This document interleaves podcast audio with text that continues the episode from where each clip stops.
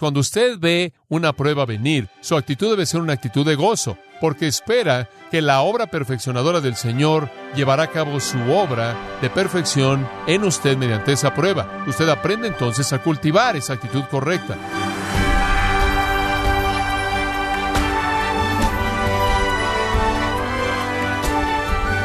Bienvenido a esta edición de Gracia a Vosotros con el pastor John MacArthur.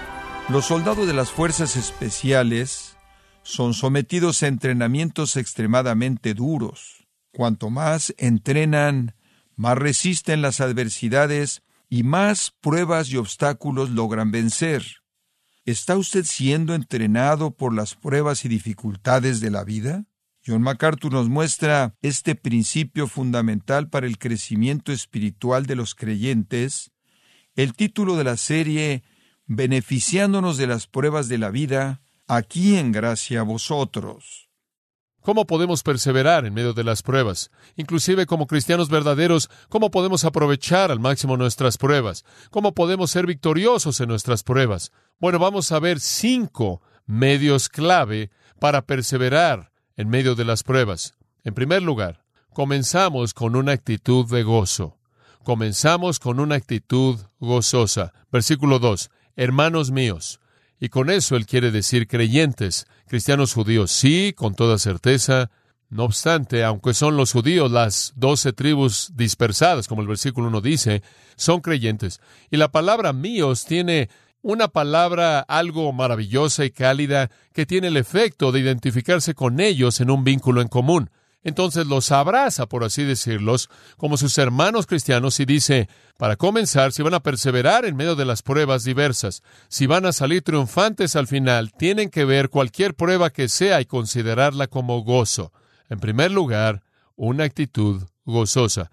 Ahora la palabra tened, tened, es un aoristo, significa considérenla o evalúenla como gozo. Digo, eso es algo en lo que usted se disciplina, en un sentido hacer. Cuando usted dice esto va a ser gozo, voy a considerar esto gozo, un compromiso consciente con una actitud gozosa.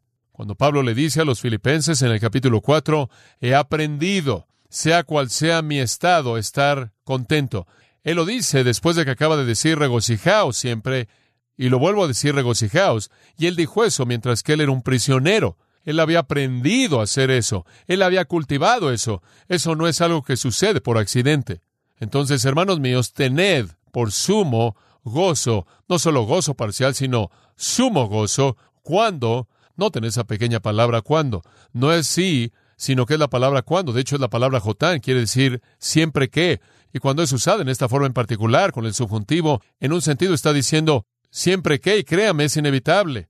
Entonces, cuando usted caiga, parapito, la idea en cierta manera de caer, tropezarse y caer en una prueba. Es usada aquí, y creo que es usada solo en otros 2 lugares. Una vez en Lucas 10:30, cuando se cuenta la historia del buen samaritano, y el hombre va caminando por el camino y cayó en medio de ladrones. Esa es la palabra caer. Tiene la idea de ser sorprendido y caer repentinamente en manos de ladrones. También es usada en Hechos 27:41, en donde Pablo estaba tomando un barco a Roma. Dice que el barco cayó en un lugar en donde se encontraban 2 mares. Si usted ha navegado en mar, sabe que cuando 2 cuerpos de agua se unen puede ser muy difícil. Es como pegarse contra una pared, y entonces ellos cayeron en ese lugar de nuevo. De pronto, de manera inesperada, cayeron en esa condición. Y entonces la palabra significa una ocurrencia no planeada, sorpresiva, que de pronto se apodera de usted. Peri significa alrededor de, lo rodea, lo envuelve. Entonces todos nosotros en nuestras vidas vamos a ser en cierta manera sorprendidos, cayendo en problemas que no hemos planeado, que nos rodean. Y la intención de eso significa aquí que no solo parece que hay una salida fácil de esto. Cristo enfrentó eso. Podemos regocijarnos porque vemos más allá de lo inmediato. Podemos regocijarnos porque tenemos una visión de que a través de la prueba el Señor está llevando a cabo una obra perfeccionadora. Ahora, creo que eso es aplicable a la vida de todo creyente. Conforme entramos en algún tipo de prueba, sea cual sea esa prueba, necesitamos tener la visión que ve más allá de la prueba, al gozo que va a venir cuando hayamos pasado esa prueba, cuando hayamos sido fortalecidos por eso. Y entonces nuestra respuesta de regreso Una vez más a Santiago capítulo 1, no es gozo parcial, sino que es sumo gozo. Habiendo llegado a una convicción decisiva, definida, establecida de que vamos a enfrentar las pruebas con la actitud correcta, podemos tener todo gozo. Debe regocijarse en su prueba. En primer lugar, lo acerca al Señor. En segundo lugar, le permite tener el privilegio de la participación de sus sufrimientos. Y en tercer lugar, lo mantiene ¿qué? Lo mantiene humilde, ¿no es cierto? Lo mantiene dependiente, es un privilegio. Las pruebas deben enfrentarse con una actitud gozosa. Producen fe probada, nos fortalecen, nos acercan a la comunión con Dios, nos identifican en los sufrimientos de Cristo, y qué identificación tan dulce es esa, y prometen mejores cosas venideras. Me imagino que una manera en la que podemos disfrutar del sufrimiento en la actualidad es porque será tan maravilloso cuando lleguemos al futuro. Como Romanos 8, la gloria que será revelada, los sufrimientos de la actualidad no son dignos de ser comparados con ella, ¿verdad? Es algo así como el hombre que se golpeó su cabeza en la pared porque se sintió tan bien cuando dejó de hacerlo. Se va a sentir muy bien, ¿no es cierto?, cuando se acabe. ¡Qué privilegio! Entonces, ¿en dónde comienza con sus pruebas? Yo creo que lo que Santiago está diciendo es que usted comienza con una actitud gozosa, porque usted sabe que todas las cosas pequeñas que Dios está usando en esa prueba se van a cumplir en su vida. Qué cosa tan rica y maravillosa ver su fe probada, ver su fe fortalecida, ver quizás algún pecado siendo quitado de su vida, llenando su corazón de esperanza para ese mejor día cuando usted no tendrá pruebas, acercándolo a la oración y a la comunión para que se identifique con Cristo. Qué cosas tan maravillosas, causa de gozo. El gozo y el privilegio de llevar en nuestro cuerpo las marcas de Cristo, soportando pruebas para el fortalecimiento de la fe. Una actitud gozosa. Quiero mostrarle una segunda cosa, un medio para perseverar en la prueba. No solo una actitud gozosa, sino también una mente que entiende. Una mente que entiende. Observa el versículo 3. ¿Cuál es la primera palabra en el versículo 3? ¿Cuál es? Sabiendo. Eso habla de la mente. Usted no solo debe tener una actitud gozosa, sino también una mente que entiende. Y la palabra es gnosko, básicamente tiene la idea de conocimiento que viene a partir de la experiencia personal. El conocimiento personal que hemos aprendido debido a que hemos encontrado la verdad nosotros mismos. Sabiendo esto. Ahora, lo que él quiere decir con esto es, mira, si vas a enfrentar una prueba de manera victoriosa, si vas a perseverar, tienes que saber unas cuantas cosas, tienes que entender unas cuantas cosas. Cristo tuvo gozo al soportar la cruz porque él sabía lo que iba a pasar, él sabía lo que iba a venir. Tú también necesitas saber algunas cosas. ¿Qué es lo que necesitas saber? Bueno, sabiendo esto, que la prueba de vuestra fe produce paciencia. Entonces necesitas saber que lo que está pasando en tu vida está produciendo algo muy benéfico. Permítame ver si puedo explicarle esto un poco más. ¿Qué es lo que usted necesita saber para perseverar en las pruebas? ¿Qué es lo que necesita saber? Bueno, en primer lugar, necesita saber que su fe está siendo probada. Necesita saber eso. Dice usted, bueno, ¿por qué necesito saber eso? Porque cuando usted salga del otro lado de la prueba y todavía tenga su fe, va a ser bueno saber que usted es real, ¿verdad? Es maravilloso. Si usted me pregunta cómo sé que soy cristiano, una de las cosas que le voy a decir es, bueno, amo al Señor con todo mi corazón, ciertamente no tanto como debiera, pero lo amo con todo lo que siento que debo darle. Y entonces sé que amo, sé que soy cristiano debido a mi amor por el Señor, pero también sé que soy cristiano porque he enfrentado situaciones difíciles y salí del otro lado y toda mi esperanza y toda mi confianza todavía está en Él. Entonces, sepa esto, que su fe es probada. Cualquier cosa que sea legítima va a ser probada y la verificación de la fe verdadera debe ser algo maravilloso. ¡Qué aliento!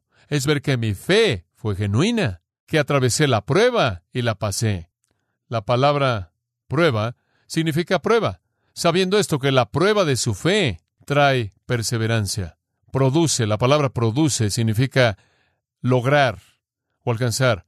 Nunca piense que las pruebas no hacen algo. Lo hacen. Las pruebas, todas las pruebas que vienen a nuestra vida tienen el diseño de lograr algo. Están diseñadas para producir algo. Están diseñadas para hacer algo. ¿Y qué es eso aquí? Es upomone, no paciencia. La mejor palabra es perseverancia.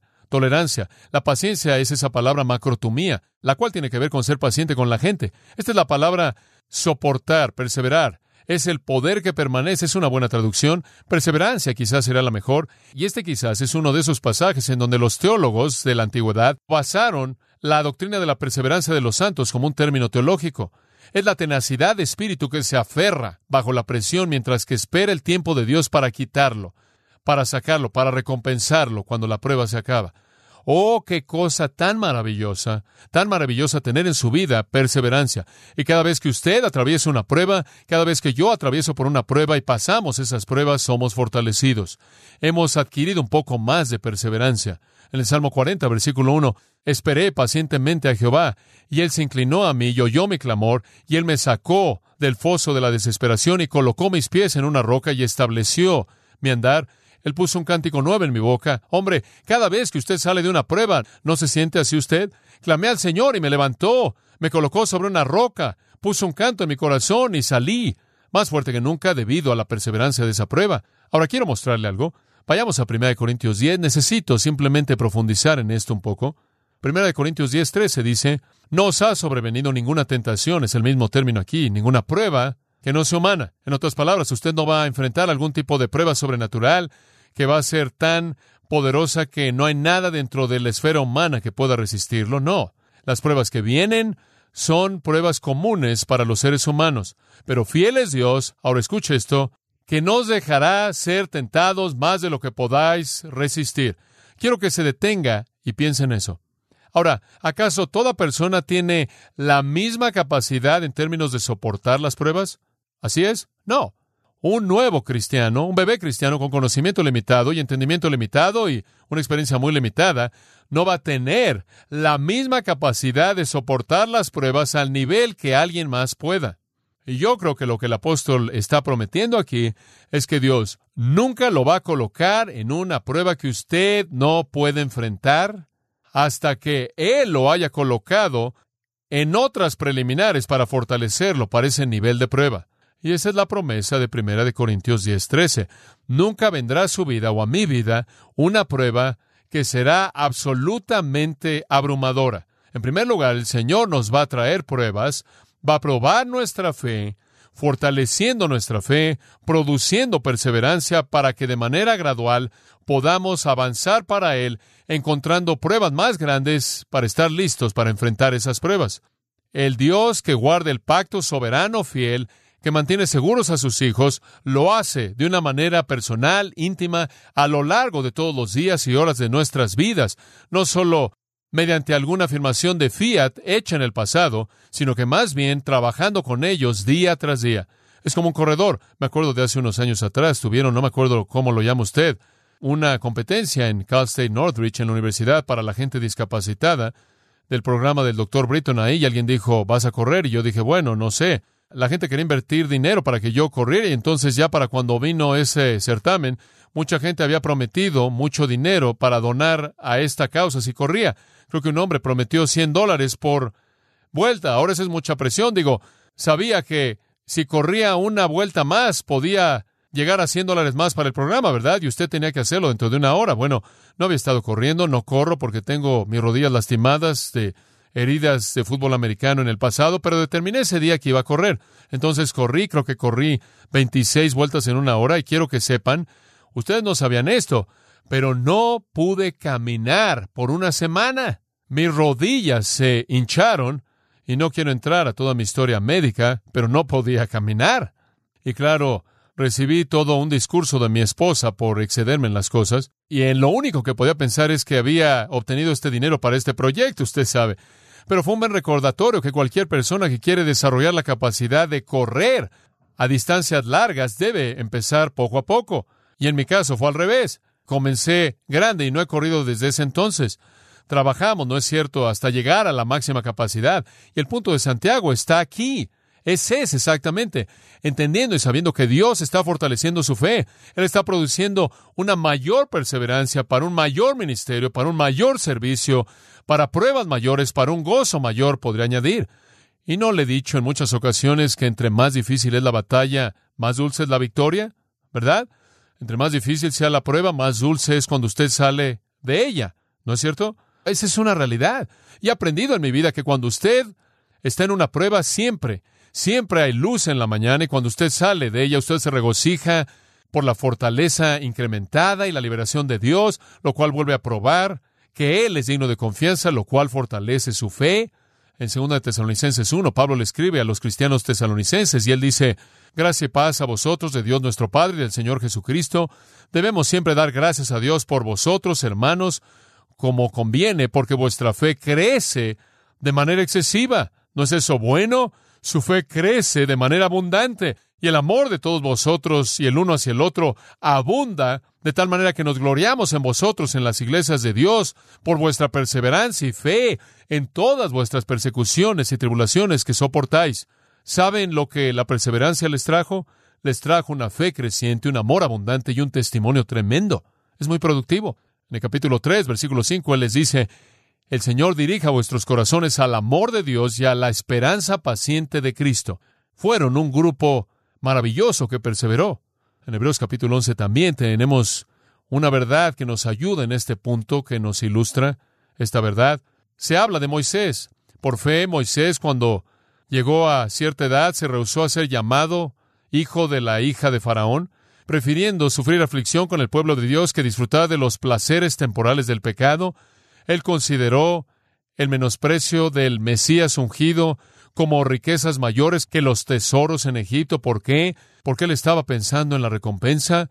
En otras palabras, el hombre vivió a la luz de lo que la perseverancia traería en el futuro. Él vio el plan futuro, entonces por la fe en ese plan, por la fe en Dios, él dejó Egipto, no se intimidó por la ira del rey, porque él podía ver un rey invisible. Mediante la fe, él guardó la Pascua, roció la sangre en el marco y en el dintel, no fuera que los primogénitos fueran destruidos. Por la fe, todos atravesaron por el Mar Rojo en tierra seca, y los egipcios, intentando hacerlo, fueron ahogados y demás. Y después él pasa ahí a hablar acerca de otras personas en tiempos terribles de pruebas.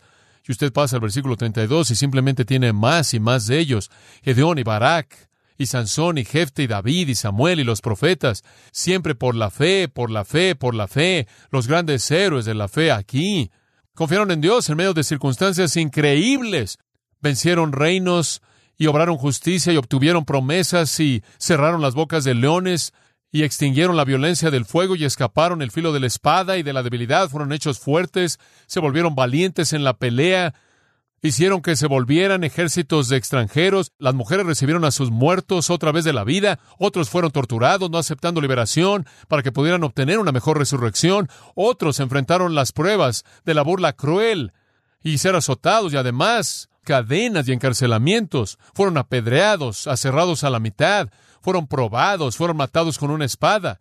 Anduvieron de aquí para allá en pieles de cabras, pieles de ovejas. De hecho, los metieron en pieles. Fueron privados, afligidos, atormentados. El mundo ni siquiera fue digno de ellos. Anduvieron en desiertos, en las montañas, en agujeros y en cuevas de la tierra, y todos ellos recibieron testimonio mediante la fe, no habiendo recibido la promesa, y todos lo hicieron por la fe. Y después él llega al capítulo 12 y dice: esos son los héroes de la fe, y ustedes están rodeados por tan grande nube de testigos. Eso significa tantas personas que han dado testimonio de la virtud de la fe.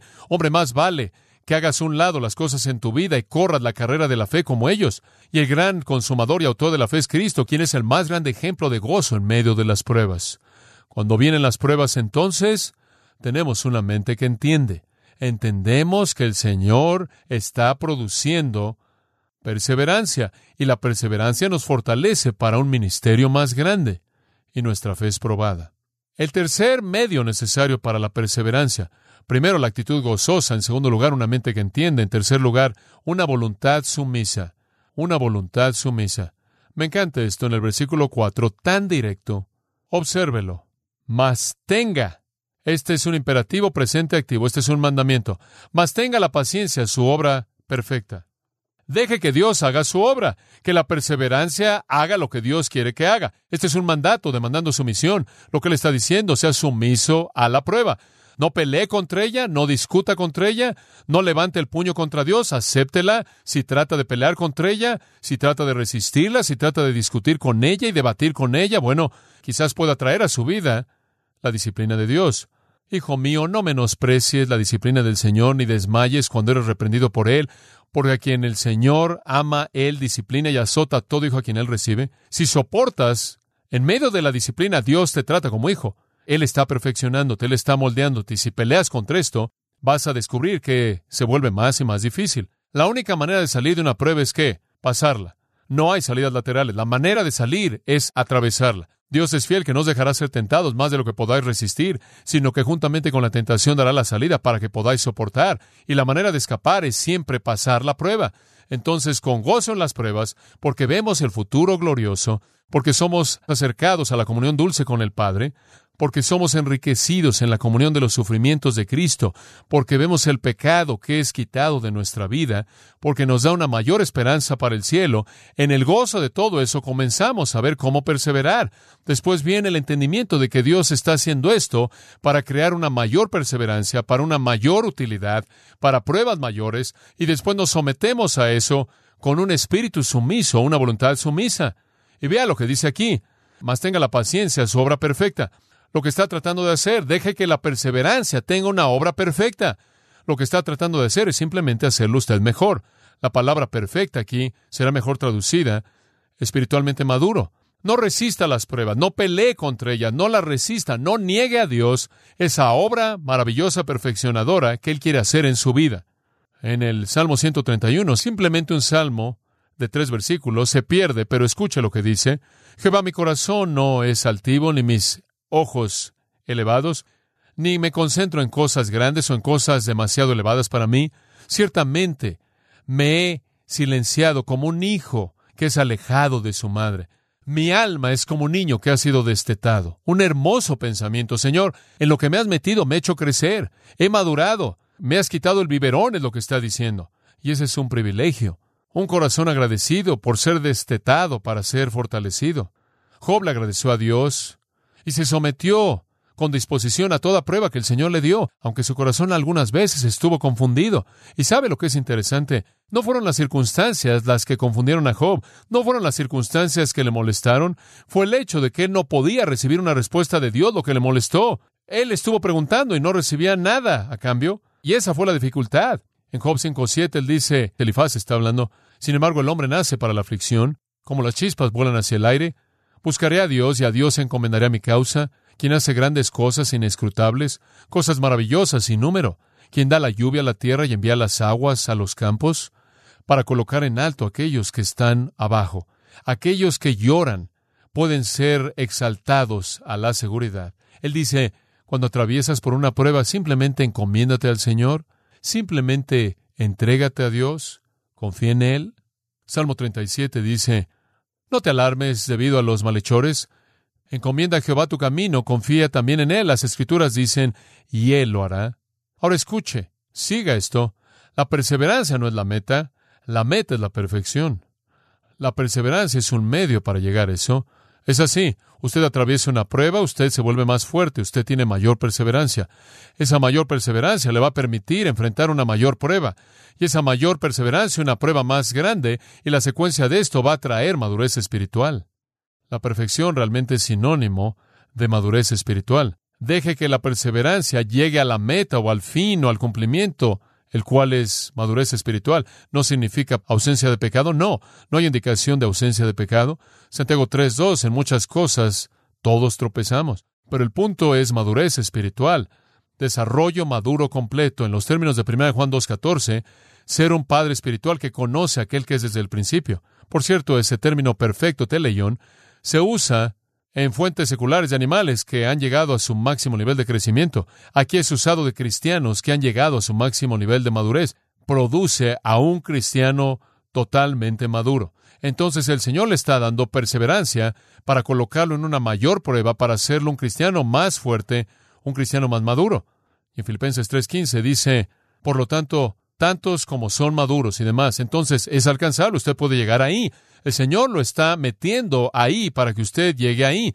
La fe es probada para hacernos más dependientes, para darnos una fe más fuerte, para llevarnos a una comunión más profunda, y eso nos hace más maduros.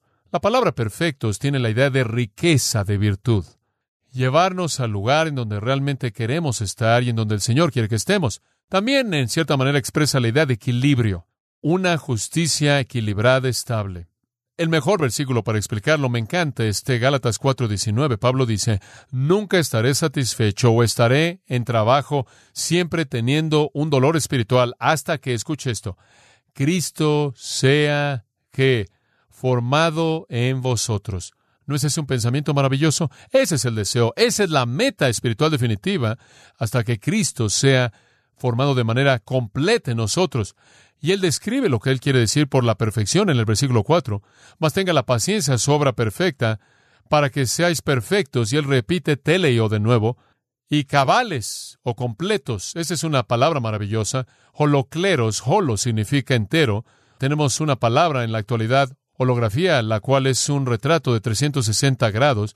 Holografía, holos y cleros significa todas las porciones. Él quiere que en todas las porciones usted esté intacto, espiritualmente completo, bien redondeado, y después el negativo de eso, sin que os falte cosa alguna.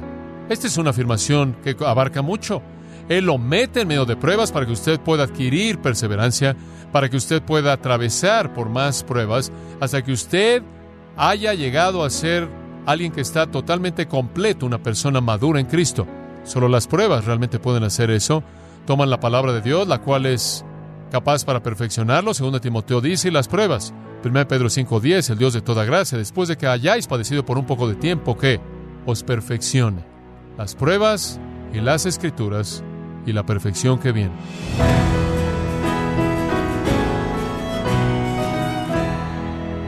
De esta forma, John MacArthur nos recordó que el motivo de las pruebas es someter a prueba nuestra fe, y el proceso nos debe llenar de gozo. Esto es parte de la serie Beneficiándonos de las pruebas de la vida en Gracia a Vosotros. Y quiero recordarle, estimado oyente, que tenemos a su disposición el libro El Poder del Sufrimiento, escrito por John MacArthur, donde examina la realidad del dolor y las pruebas en la vida del cristiano. Puede adquirirlo en nuestra página en gracia.org o en su librería cristiana más cercana. Y no olvide también que puede descargar todos los sermones de esta serie Beneficiándonos de las pruebas de la vida, así como todos aquellos que he escuchado en días, semanas y meses anteriores, en gracia.org. Si tiene alguna pregunta o desea conocer más de nuestro ministerio, como son todos los libros del pastor John MacArthur en español, o los sermones en CD, que también usted puede adquirir, escríbanos y por favor mencione la estación de radio por medio de la cual usted nos escucha en Gracia a Vosotros. Es importante conocer no solo el país y ciudad de donde usted nos escucha, sino también la radio. Para quienes contactan nuestro ministerio por primera vez, pueden solicitar una copia del mensaje de promoción sin costo alguno, un mensaje por oyente únicamente. Si usted vive en los Estados Unidos o Puerto Rico, escríbanos a Gracia a Vosotros, P.O. Box 4000, Panorama City, California, 91412. O puede escribirnos a través del siguiente correo electrónico, radio@gracia.org. Y queremos agradecerle desde el fondo de nuestro corazón su tiempo y sintonía, y en nombre de John MacArthur y del personal de este organismo, invitarle para que nos acompañe en la próxima edición y así juntos continuar desatando la verdad de Dios un versículo a la vez en Gracia a Vosotros.